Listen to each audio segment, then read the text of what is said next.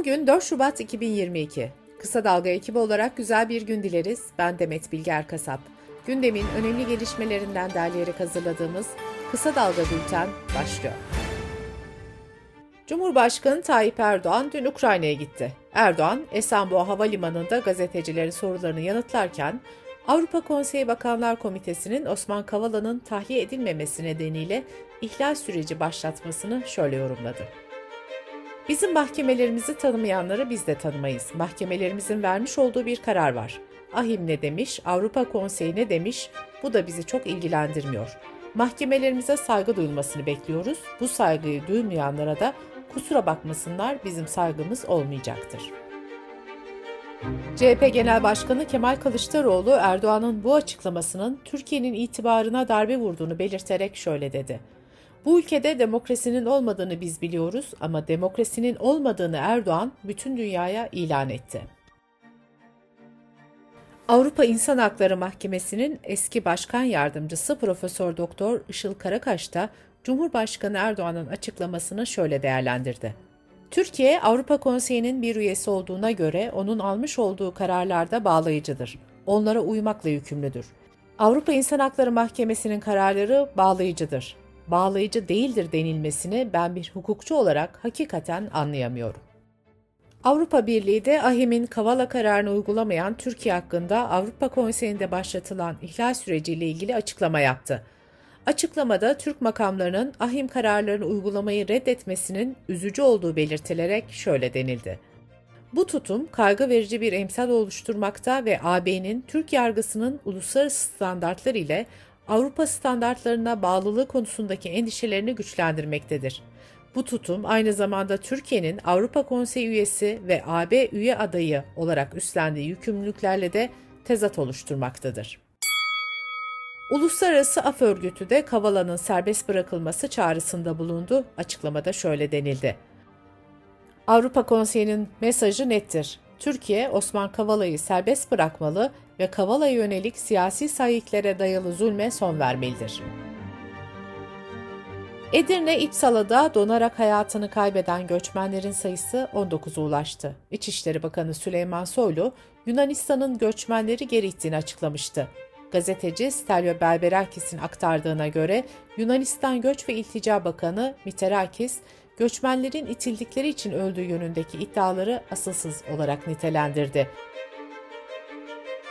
Edirne Barosu Mülteci Hakları Komisyonu da 13 göçmen için yakınlarına ulaşıp Avrupa İnsan Hakları Mahkemesi'ne başvuracaklarını açıkladı. Edirne Barosu Başkanı Taceddin Sivrikaya, Avrupa Konseyi, Avrupa Birliği ve Birleşmiş Milletler dahil birçok temsilciye mektup yazacaklarını kaydetti. İstanbul Küçükçekmece'deki Garipdede Kültür ve Cemevi Derneği'ne 30.060 lira elektrik ve 11.847 lira doğalgaz faturası geldi. CHP'li Tuncay Özkan faturaları sosyal medya hesabında paylaşarak şöyle dedi. Alevilerin inanç merkezlerinin elektrik gibi giderleri devlet tarafından karşılanmıyor. Önergeler verdik, reddedildi. Vergilerini almaya gelince alan AKP, ihtiyaç karşılamaya gelince ayrımcılık yapıyor. Bu arada Cemevi'nin elektrik faturasındaki tüketici grubu kategorisinde ticarethane tarifesi yazması dikkat çekti. Ekonomiden gelişmelerle bültenimize devam ediyoruz. Türkiye İstatistik Kurumu yılın ilk enflasyon verilerini yayınladı. Tüketici enflasyonunda Ocak'ta bir önceki aya göre %11.10, bir önceki yılın aynı ayına göre %48.69 artış gerçekleşti. Böylelikle enflasyon Nisan 2002'den bu yana en yüksek seviyeye çıktı. Üretici enflasyonu ise %93'e ulaştı. Ana harcama gruplarına göre aylık 409 maddeden 354'ünün fiyatı arttı. Enflasyon Araştırma Grubu da enflasyon verilerini yayınladı. ENAK verilerine göre enflasyon Ocak'ta aylık bazda %15.52, yıllık bazda ise %114.87 arttı. TÜİK'in enflasyon oranlarını açıklamasıyla Şubat ayı kira zam oranları da belli oldu. Kira zam oranları TÜİK'in açıkladığı 12 aylık tüfe artış oranına göre belirleniyor. Ocak'ta 12 aylık tüfe artış oranı %22.58 olarak gerçekleşti. Böylece Şubat ayı kiralarına en fazla %22.58 oranında zam yapılabilecek. TÜİK enflasyon hesaplamasında baz alınan ürün sepeti ve ağırlıklarını da güncelledi. Ürün ve ağırlıklarda değişiklik her yıl düzenli olarak yapılan bir uygulama.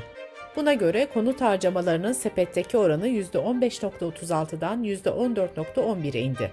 İçki ve tütünün ağırlığı da %4.88'den %4.31'e çekildi.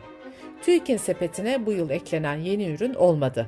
Mısır özü yağı, kuru barbunya, kayısı, kiraz, yeşil soğan ve kanepe ise enflasyon sepetinden çıkan ürünler oldu. Düşük zam oranlarına karşı işçilerin direnişleri sürüyor. Yemek sepeti kuryeleri eylemlerine devam ederken Migros Esenyurt deposu işçileri %8'lik zamma itiraz ederek iş bıraktı.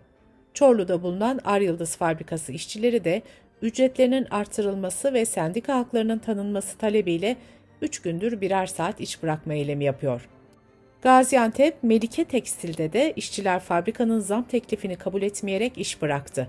İşçiler zamla birlikte 5200 liraya çıkarılan ücretleri kabul etmeyeceklerini söyledi. Sırada COVID-19 haberleri var. Türkiye'de günlük vaka sayısı 110 bini aşarken Sağlık Bakanı Fahrettin Koca, Molnupiravir etken maddeli ilacın kullanımının gelecek hafta başlayacağını söyledi. 65 yaş üzeri yurttaşlar ve kronik hastalığı olanlar erken dönemde bu ilacı kullanabilecek. Milli Eğitim Bakanı Mahmut Özer, vaka sayısındaki artışın yüz yüze eğitimi etkilemeyeceğini söyledi. Bakan Özer, omikron ve vaka sayılarından dolayı yüz yüze eğitime ara vermeyeceğiz dedi. Bilim Kurulu üyesi Profesör Doktor Alper Şener, Şubat ayının ikinci haftasında vaka sayılarında pik yaşanabileceğini belirterek şu uyarıyı yaptı. Bu pikten sonra Şubat ayının sonunda hızlı bir düşüş bekliyoruz. Bu zaman diliminde özellikle 65 yaş ve üzeri grup aşılanma sürecini tamamlamalı. Hala zaman var. Dünyanın koronavirüsle mücadelesi devam ederken Dünya Sağlık Örgütü'nden umutlandıran bir açıklama geldi.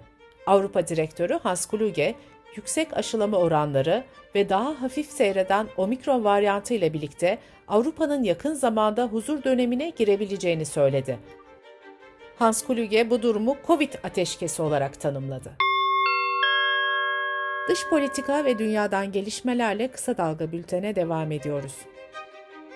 Rusya ve Ukrayna krizi sürerken Cumhurbaşkanı Erdoğan'ın Ukrayna ziyareti dün resmen başladı. Ziyarette iki ülke arasında serbest ticaret anlaşması dahil 12 anlaşmaya imza atılması bekleniyor. Erdoğan, Ankara'dan ayrılmadan önce Moskova-Kiev hattındaki arabuluculuk teklifini yeniledi ve barış için üzerimize düşeni yapmaya hazırız dedi. Erdoğan'ın Kiev'e inişi öncesinde ise Ukrayna Savunma Bakanı Reznikov, Rusya'nın da kabul etmesi koşuluyla barış görüşmelerinin Türkiye'de yapılabileceğini söyledi. ABD Başkanı Joe Biden, Amerikan özel kuvvetlerinin önceki gece Suriye'nin Türkiye sınırındaki Atme kasabasındaki operasyonunda IŞİD lideri Ebu İbrahim Haşimi el-Kureyşi'yi hedef aldığını açıkladı. Biden, IŞİD lideri Kureyşi'yi sahadan kaldırdık dedi. Türkiye ile Ermenistan arasında 2020'den bu yana yapılamayan uçuşlar karşılıklı olarak yeniden başladı. Ermenistan Hava Yolu şirketi Flyvan'ın Erivan İstanbul seferini yapan uçağı 64 yolcusuyla önceki gün İstanbul Havalimanı'na indi. Flyvan, Hava Yolları'nın yönetim kurulu başkanı Aram Ananyan, şehirleri ve insanları tekrar birbirine bağlıyoruz. Herkesi memnuniyetle ve sevgiyle Ermenistan'a davet ediyorum diye konuştu. Avrupa Çevre Ajansı aşırı iklim olaylarının 40 yıllık bilançosunu açıkladı. Buna göre aşırı iklim olayları 40 yılda kıtada yarım trilyon euro maddi kayba yol açtı. İklim olaylarından en olumsuz etkilenen ülkelerin başında Almanya, Fransa, İtalya geliyor. 40 yılda kayda geçen 90 bin ila 142 bin ölüm hava ve iklimle ilintili olaylarla ilişkilendirildi. Aşırı sıcak bu ölümlerin %91'ine neden olurken can kaybının %4'üne seller yol açtı. Amerikalı aktör Brad Pitt'in kurduğu Make It Right Vakfı'nın Katrina kasırgası mağdurları için inşa ettirdiği evler çürük çıktı. Vakfın yaptırdığı 109 evin çoğunun kullanılmaz halde olduğu belirtildi. Birkaç ev sahibi hala yönetim kurulunda Brad Pitt'in olduğu vakfa dava açıp olayı mahkemeye taşıdı. Almanya'da ağır hasta 3 kişinin yaşamlarına son vermek amacıyla ilaç edinmek istemesine mahkemeden izin çıkmadı. Mahkeme kararında ilaçların ölüm için değil tedavi için kullanıldığına vurgu yapıldı. CNN International kanalının dünya çapındaki operasyonlarının yöneticisi olan Jeff Zucker, başka bir üst düzey yöneticiyle sevgili olduklarını gizlediği için istifa etti. Bültenimizi kısa dalgadan bir öneriyle bitiriyoruz. Her yemek pişirdiğinizde, her alışverişte acaba yoksullar bu şartlarda nasıl yaşıyor diye dertleniyorsanız bu podcast sizin için. Mehveş Evin, ihtiyaç sahiplerine ulaşan, gıda israfıyla mücadele eden gönüllü dernek, kurum ve platformları araştırdı. Kısa Dalga.net adresimizden ve podcast platformlarından dinleyebilirsiniz. Gözünüz kulağınız bizde olsun. Kısa Dalga Medya.